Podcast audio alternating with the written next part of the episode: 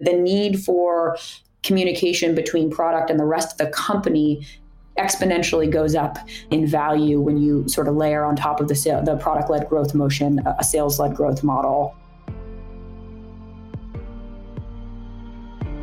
Welcome to Build, the podcast from OpenView. I'm your host, Blake Bartlett, and the show features conversations with software founders, leaders, and investors. Each episode unpacks a new key insight on how to build your company and navigate the fast changing world of software startups. At some point in every PLG company's life, you're going to have to build for the enterprise. This is what the journey looks like. Most companies start by focusing on individual end users and prosumers. From there, you build a team's product and start selling some real B2B deals. And you eventually go from small teams to larger teams, maybe even whole companies, albeit usually smaller companies like startups at first. And then, at some point, your bottom up adoption reaches its final destination. You've successfully grown from the bottom all the way to the top of the top, the C suite of the largest organizations in the world. Congratulations, you have arrived. Welcome to the enterprise. But don't pop that champagne bottle quite yet because now you have to build an enterprise product. And that's a hard thing to do. Embracing the enterprise means going from one to many, one product to multiple products one funnel to multiple funnels, one go to market motion to multiple, combining both bottom up and top down. Going from one to many in all these different areas increases complexity exponentially, and complexity breaks things. Namely, it breaks people, process, and product. Thankfully, our guest today is Annie Pearl, Chief Product Officer at Calendly, and previously she was Chief Product Officer at Glassdoor. She's mastered this journey to the enterprise and she shares her playbook with us today. So let's dive right in with Annie Pearl. Well, Annie, thank you so much for joining us here on the Build podcast. It's great to have you on the show. Great to be here, Blake. So, we're talking about a common thing that every PLG company faces. At some point, PLG businesses need to embrace the enterprise. What does that look like in practice for your average PLG business? What have you seen? Yeah, I think maybe it's important to start with why. Why do all PLG businesses sort of at some point need to embrace enterprise? I think there's usually two reasons that maturing PLG companies sort of hit a point at which they sort of need to start thinking about embracing the enterprise. I think the first is the self-service model naturally begins to slow in growth as companies just grow in large size in terms of revenue scale. So when you're getting into the hundreds of millions of dollars in sort of PLG revenue, naturally law of numbers, you know, the growth rate year over year is going to, to slow. And I think the second is to become really ubiquitous across departments in a company or across several departments. You really have to engage in tops down decision makers to be able to meet their sort of security and compliance needs to ultimately roll out your product at scale. And so the introduction of the sales led model on top of this PLG model can actually sort of reignite growth, but also accelerate it. So if you can get these two flywheels, the PLG and the sort of sales led flywheel, to be working in tandem, you can actually sort of produce compounding effects on the business. So just kind of starting with the background of why does every company sort of go through this at some point? And then I think when you go to make this shift effectively, there's really two parts of the transformation. I think one is on the product side and the other is on the go to market side. And so on the product side, you know, you're you're sort of moving from serving just the needs of individuals to teams of users. You're going from serving the needs of individuals to department leaders, from individuals to the IT buyer. So you have a shift of the audience of who the product needs to be solving problems for. And then I think on the go to market side, you know, you sort of go from maybe no sales team to building a sales team from the ground up or inbound sales team to, you know, maybe an outbound sale, selling motion. And similarly on marketing and similarly on customer success, right? Across the whole organization, you're sort of going from simple to complex or from one sort of model to building new models across the organization. So it's an inevitability, and I have definitely seen that um, from from my perspective as well. You know, there's just a point at which you either get pulled into the enterprise and people start just asking, "I want to go wall to wall with this product, um, but I need X and Y and Z in order for that to happen." So there's a pull dynamic, or like you said, the law of large numbers. You know, we have many public PLG businesses now that are, you know, at billions of, of revenue. And when you're trying to keep billions of dollars of revenue growing at a compelling rate, there's just uh, only so far you can get on credit card swipes. Uh, you start have to having to take down much larger deals in order to to keep the uh, the thing going in the right direction. So it is an inevitability, and it's easy though to I think look at it as something that might be simple. It's just, well, just add enterprise. Uh, we'll add a new motion, right? Um, but as you're pointing to, it's easier said than done. There's a lot that goes into it, and there's a lot of complexity with this one to many across a number of different vectors. So I guess what specifically makes that challenging? What, what does it break in the organization when you try to add this new motion?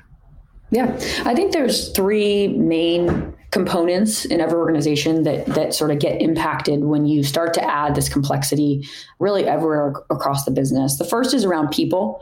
So, you know, we just talked about you're potentially building up brand new departments, scaling the existing departments that exist, and many times, the folks you have in the existing departments need to either acquire new skills or you need to start bringing in a different skill set or experts with more specialized skills. So there's this this change in terms of the people required to get the job done, whether that's new departments or whether that's within existing departments, the skill sets and the experiences that you need with the folks around the table to be successful. So I think there's a people component.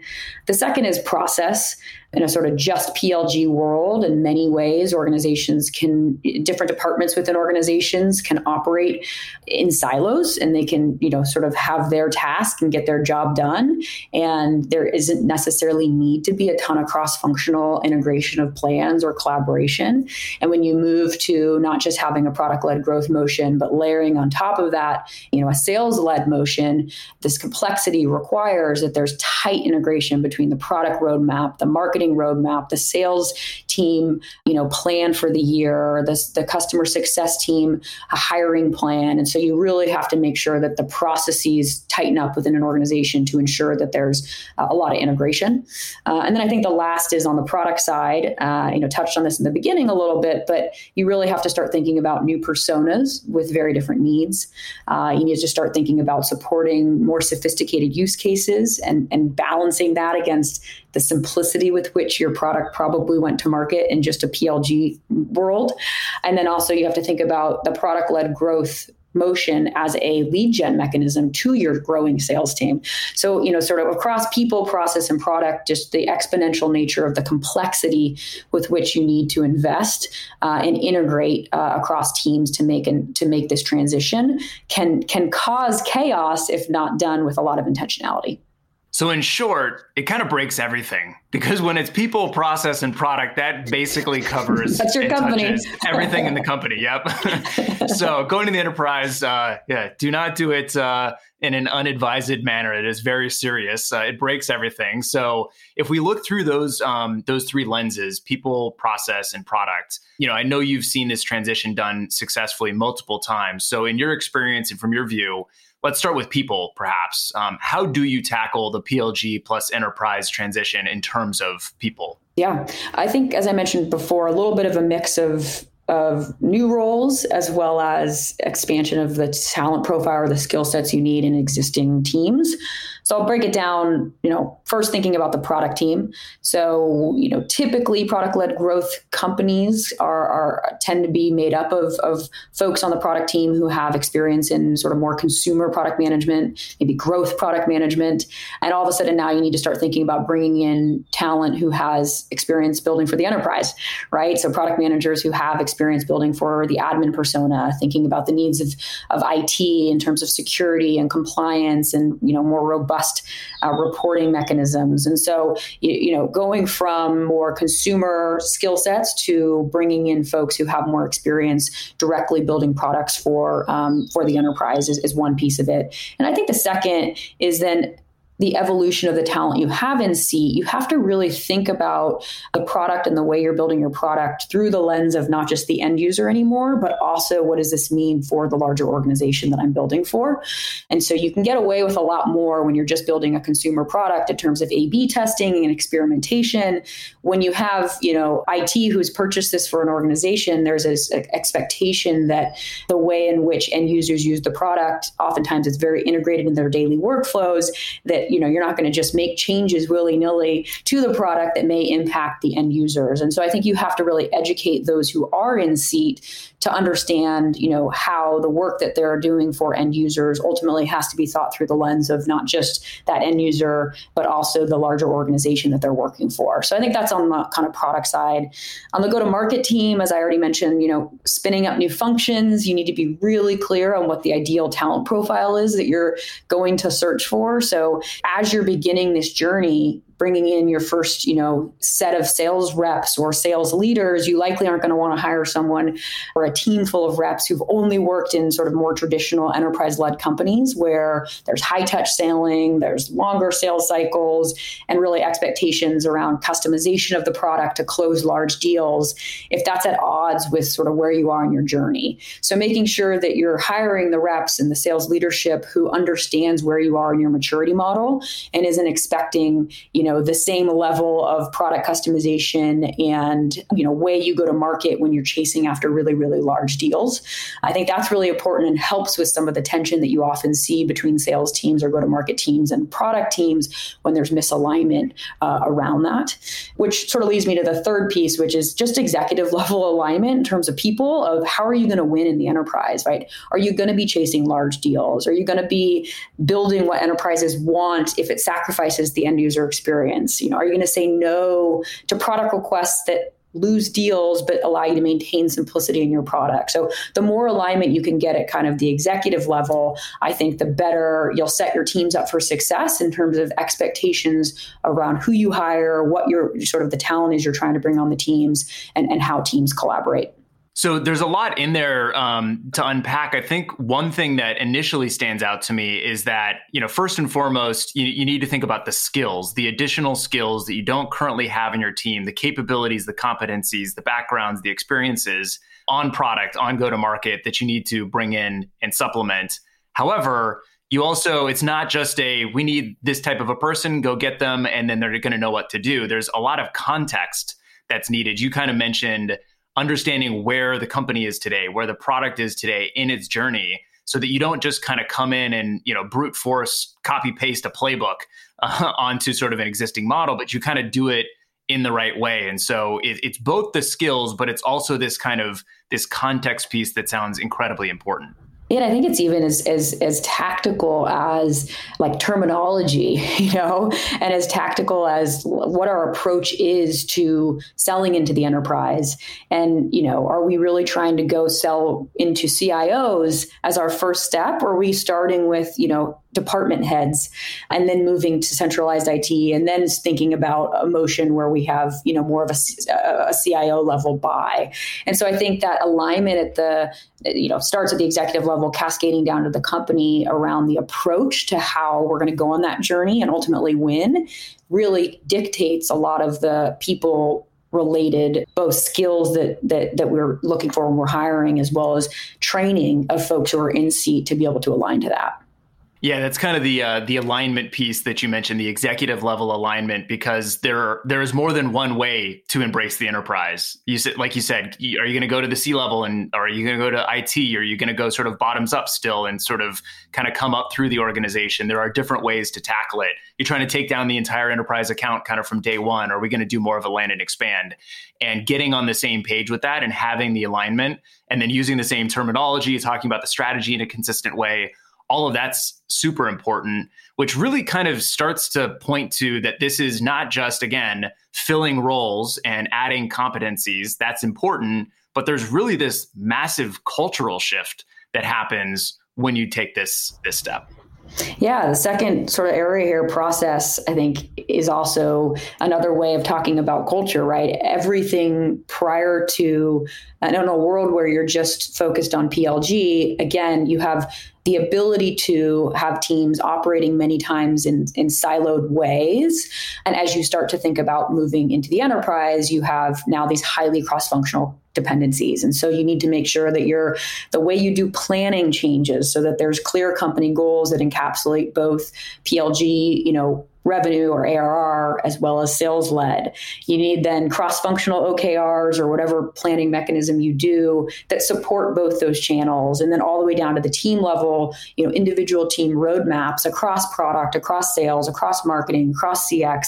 They all need to layer up into these highly cross functional OKRs that are going to be in support of both product led growth and sales led growth. And so that's a pretty big shift from a overarching planning process that happens at companies. In addition to that, I think you also see the need for new feedback loops, right? Most of the time in a more of a PLG world, you can get all of your product feedback either in product or through, you know, reaching out to end users who are using the product and getting more qualitative feedback as well as, you know, quantitative feedback in terms of how people are using the product.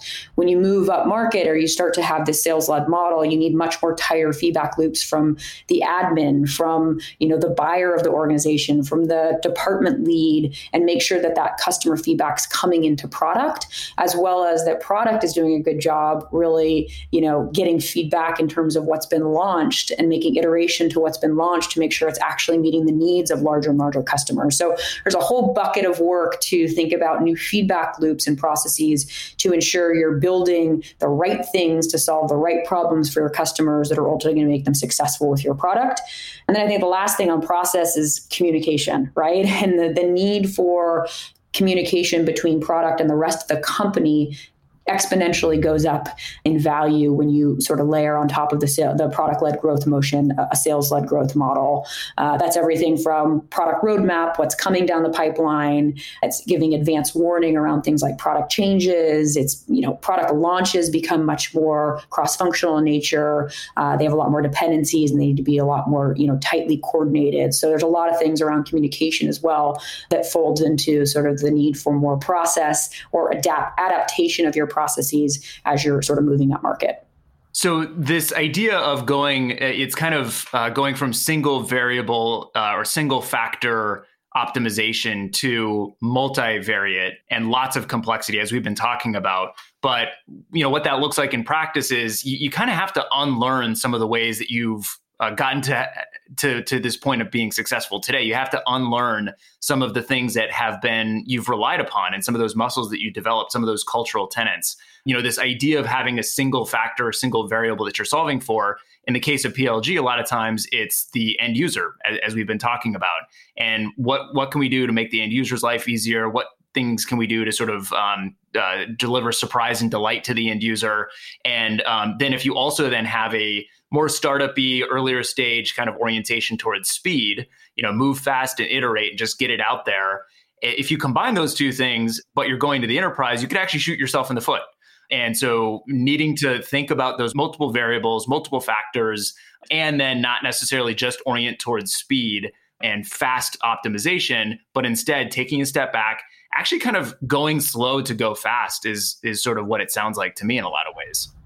Yep. And I think there's also philosophical alignment that needs to happen on the product side around what are you willing to and what are you not willing to do as you layer on the complexity right and so you know you could make the call that at the end of the day the north star for the company is maintaining simplicity of the end user experience and we are not going to make sacrifices to the end user experience in service of you know the needs of large customers and unlocking deals and we can make that call but then you have to make sure that's very well communicated that's very well understood and that you're going to maniacally focus on it.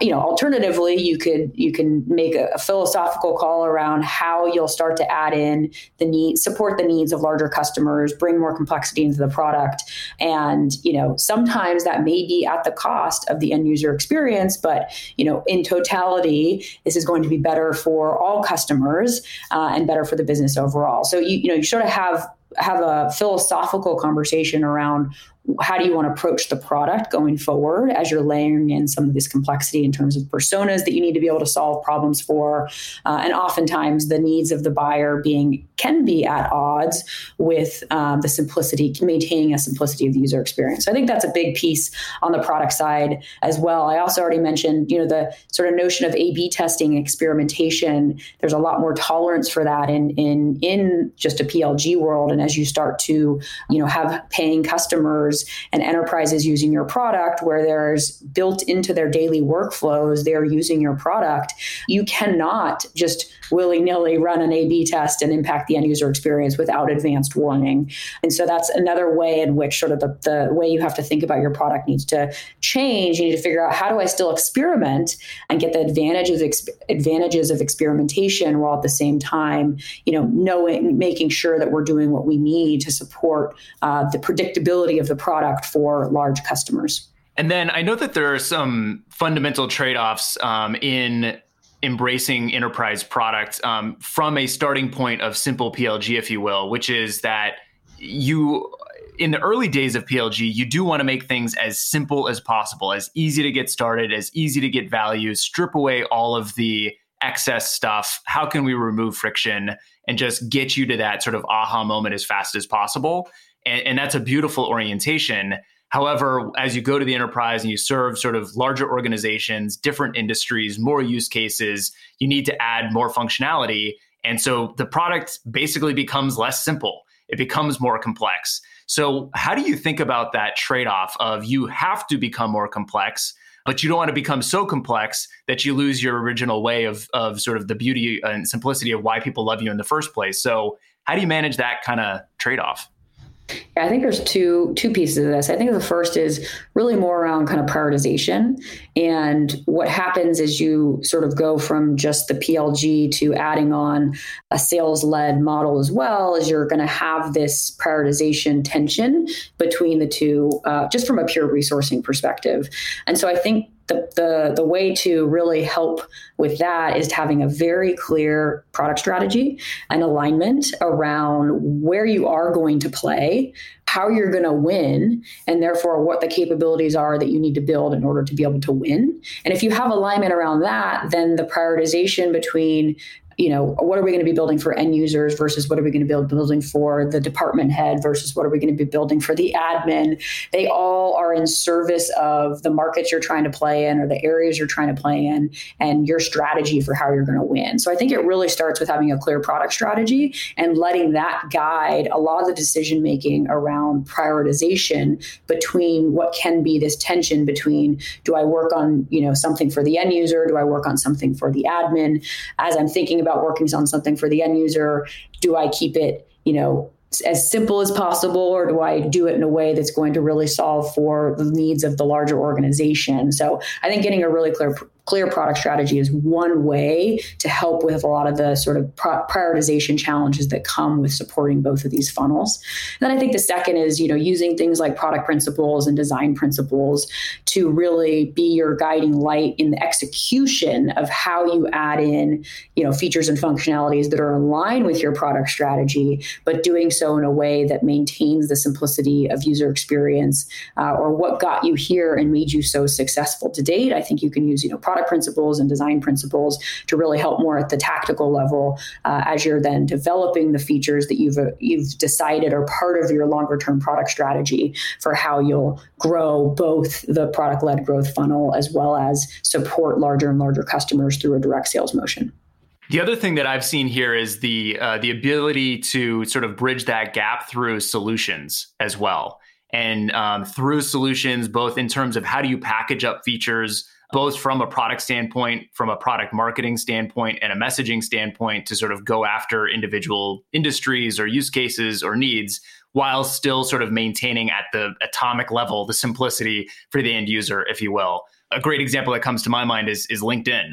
You know, if you use LinkedIn as a as an individual sort of person who signs up and, and creates your profile and networks on it, kind of been the same way that it's always been. You know, um, they've added some more capabilities. The network has gotten stronger. There's all this content stuff going on, but it still is the same fundamental thing. But then the stuff they sell to the enterprise is a talent solution, a recruiting solution, uh, a sales solution, an advertising solution, and you know, adding that complexity and orienting towards that solutions doesn't actually affect you as just somebody who's on the network, but it does add that value and it does um, give them that ability. So, have you seen this solutions piece be uh, important in this transition? Absolutely. I think you touched on you touched on one version of it, which is we can create new products within an organization for other personas within that organization that don't doesn't necessarily need to be built into the horizontal product that we built for sort of the the uh, average user within the organization, right? So, you know, in, in at Calendly, for example, where where where I, I work, you know, we think about different personas and different departments within organization. We we serve sales, we serve recruiting, we serve customer success teams really, really well in terms of helping them better uh, schedule externally. And so, as we think about, you know, building products for those personas, we have opportunities to create distinct and different experiences for those audiences that aren't necessarily available or don't impact the more horizontal scheduling product that's used you know more broadly uh, across any persona in any organization. So i think you have the opportunity to build specific solutions for personas within organizations in you know a separate sort of UI and a separate SKU, leveraging horizontal capabilities that you have on a platform, but you can go intentionally build for more purpose built experiences for different personas without having to try and shove that all into one horizontal UI. Um, so, definitely seen that as one way of sort of more solution oriented ways to solve the needs of a specific persona in a more in depth way without building that complexity into the sort of horizontal platform. Uh, the other thing is, you know, just just taking more of a platform approach as well you know creating a, a, a more customizable product that can be can be customized for a specific departmental need through more of a platform approach as another way to do it as well. So creating, you know, more of an open platform where you could actually do custom development for a specific user that again doesn't need to be built into the horizontal product that is, uh, you know, sort of impacting every single user, but you can actually spin up new experiences for those personas. So what I'm hearing through that in this uh, this discussion around solutions is that solutions, when done right, gives the customer the ability to opt into complexity uh, without overwhelming them from the beginning. It's you can still start the journey the same way. You can still use the basic use case, get the initial sort of basic, straightforward value. But then as you continue on your journey, you can kind of you know it's choose your own adventure. you want to go down this path and get some more value in this direction. Great, we'll we'll sort of help you in that direction, but we're not going to overwhelm you with it out of the gates unless you ask for it. So that ability to sort of you know progressively introduce more complexity and more options and more solutions to deliver more value as somebody goes through their journey. Uh, it's a way to sort of maybe get away from the it, it's got to be all or nothing right out of the gates sort of orientation that some folks can have when they go towards the enterprise. That's right. And I think it also easier to come at that if you started off as more of a horizontal platform and you then can sort of go deeper in certain areas and spin off solutions for different personas. I think it's a lot easier to go from that angle than starting with specific personas and building purpose built, you know, deep products for those personas and then trying to move into new personas or move into more of a horizontal product. So some of it also starts with, and you see this in a lot of PLG companies, they start off with pretty horizontal products in nature, and then they sort of see adoption in different parts of organizations that then lead them to say, oh, here, you know, we have incredible product market fit within these in these three departments. We're going to start to build, you know, some more in-depth functionality for those users, which then allows them, that's a jumping off point to go, you know, potentially potentially build a, a different product experience for that user that doesn't have to impact the more horizontal nature of the product that they sort of originally came to market with. And I like the the other piece that you mentioned around um, the platform opportunity. It's it's even another layer of sort of the ability to opt into complexity because at some point you do have to draw the line. You know, you're not going to build everything that can be built, even if there is value. And so there is a point at which you can kind of do a handoff to to your partners or to developers or to integrations and things like that. And so the the choose your own adventure of, of complexity uh, and the what you can opt into can keep going and going and going. You know, some people have incredibly complex and sophisticated Slack instances with every integration you can imagine and all this stuff wired up, and it really has become their work OS. but some people just still use it for basic chat. And that sort of opportunity through platform and extensibility uh, is another really important layer to consider. So yeah, we've talked about you- a lot of stuff today. Oh, sorry, go ahead. No, no, no. I was just going to say, I think one of the one of the great things that has happened as well over the last decade is sort of this, you know, this consumerization of IT and the investment in organizations into productivity technology and sort of like moving to the cloud is it has been a increase in resources internally in organizations especially large organizations to be able to create and build customized experience for end users to make them most productive and so the platforms that have been built through the lens of being API first and, and thinking about wanting to enable organizations to build custom experiences to meet their needs you know, it's sort of as this perfect storm to taking away a lot of the lift that would historically have been put on technology companies to have to build lots of customizable solutions themselves. They can really offer it up as a platform, choose your own adventure, let the organization really build uh, more of a purpose built version of, of your product for their employees to make them most productive based on their use cases. So, in closing, for any PLG company that's on the cusp of this transition, they feel the pull or they want to sort of make the step towards enterprise, where should they initially focus? I know we've talked about a lot of stuff today. So, what do you think is foundational step number one? Yeah, I think summarizing a lot of what we talked about, which is what happens when you make the transition, what are the biggest challenges you want to get ahead of. I think if you kind of take a step back, the most important first step is getting alignment starting at the executive level and then trickling that down into the company around what your approach is going to be towards this transition. And I think it's really answering two questions, right? On the product side, it's what is our philosophy around how we want to evolve this product to meet the needs of larger and larger customers as it relates to balancing the end user and the needs of ITs of IT and, and the admins of an organization.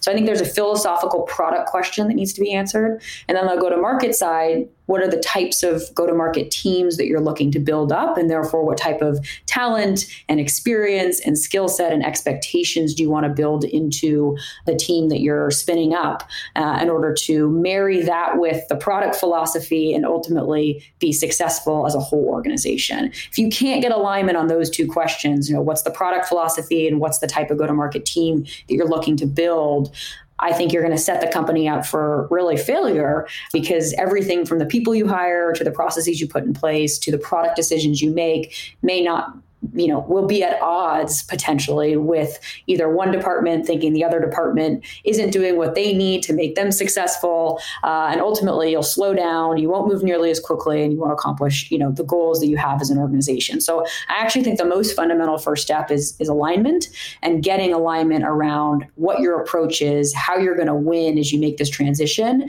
and then setting those expectations with the product team with the go to market teams that are going to enable them to work collaboratively and service of a, a very aligned around strategy for how you're going to win as you move up market. So what I'm hearing from that is that uh, patience is really important, and sort of crawl, walk, run. Um, don't try to skip steps because I do think a lot of times folks just want to do things. They want to make progress. They want to feel like they are you know doing the enterprise thing you know let's get that enterprise sales leader let's get that seat filled and like let's get going as fast as possible or let's build that feature. But you can actually get ahead of yourself and get over your skis if you do that if you haven't planned and had a, a great strategic direction. And so you kind of have to as, as you're saying you have to decide what do we want to be when we grow up? When we grow up to be an enterprise company what do we want to be? What are we not going to be? Let's get really clear on the strategy and once we have that then we know we then we can start taking action. But don't put the cart before the horse. You got it. Awesome. Well, Annie, this has been an incredibly helpful conversation for me and I know for everyone listening right now in terms of how to make this inevitable transition that every PLG company faces. So thank you for walking us through your experience and your wisdom. This has been great. Absolutely. Thanks for having me. This was a blast. Thanks for checking out Build. If you enjoyed the conversation today, make sure to subscribe on your favorite podcast platform and leave us a review so that others can find the show as well.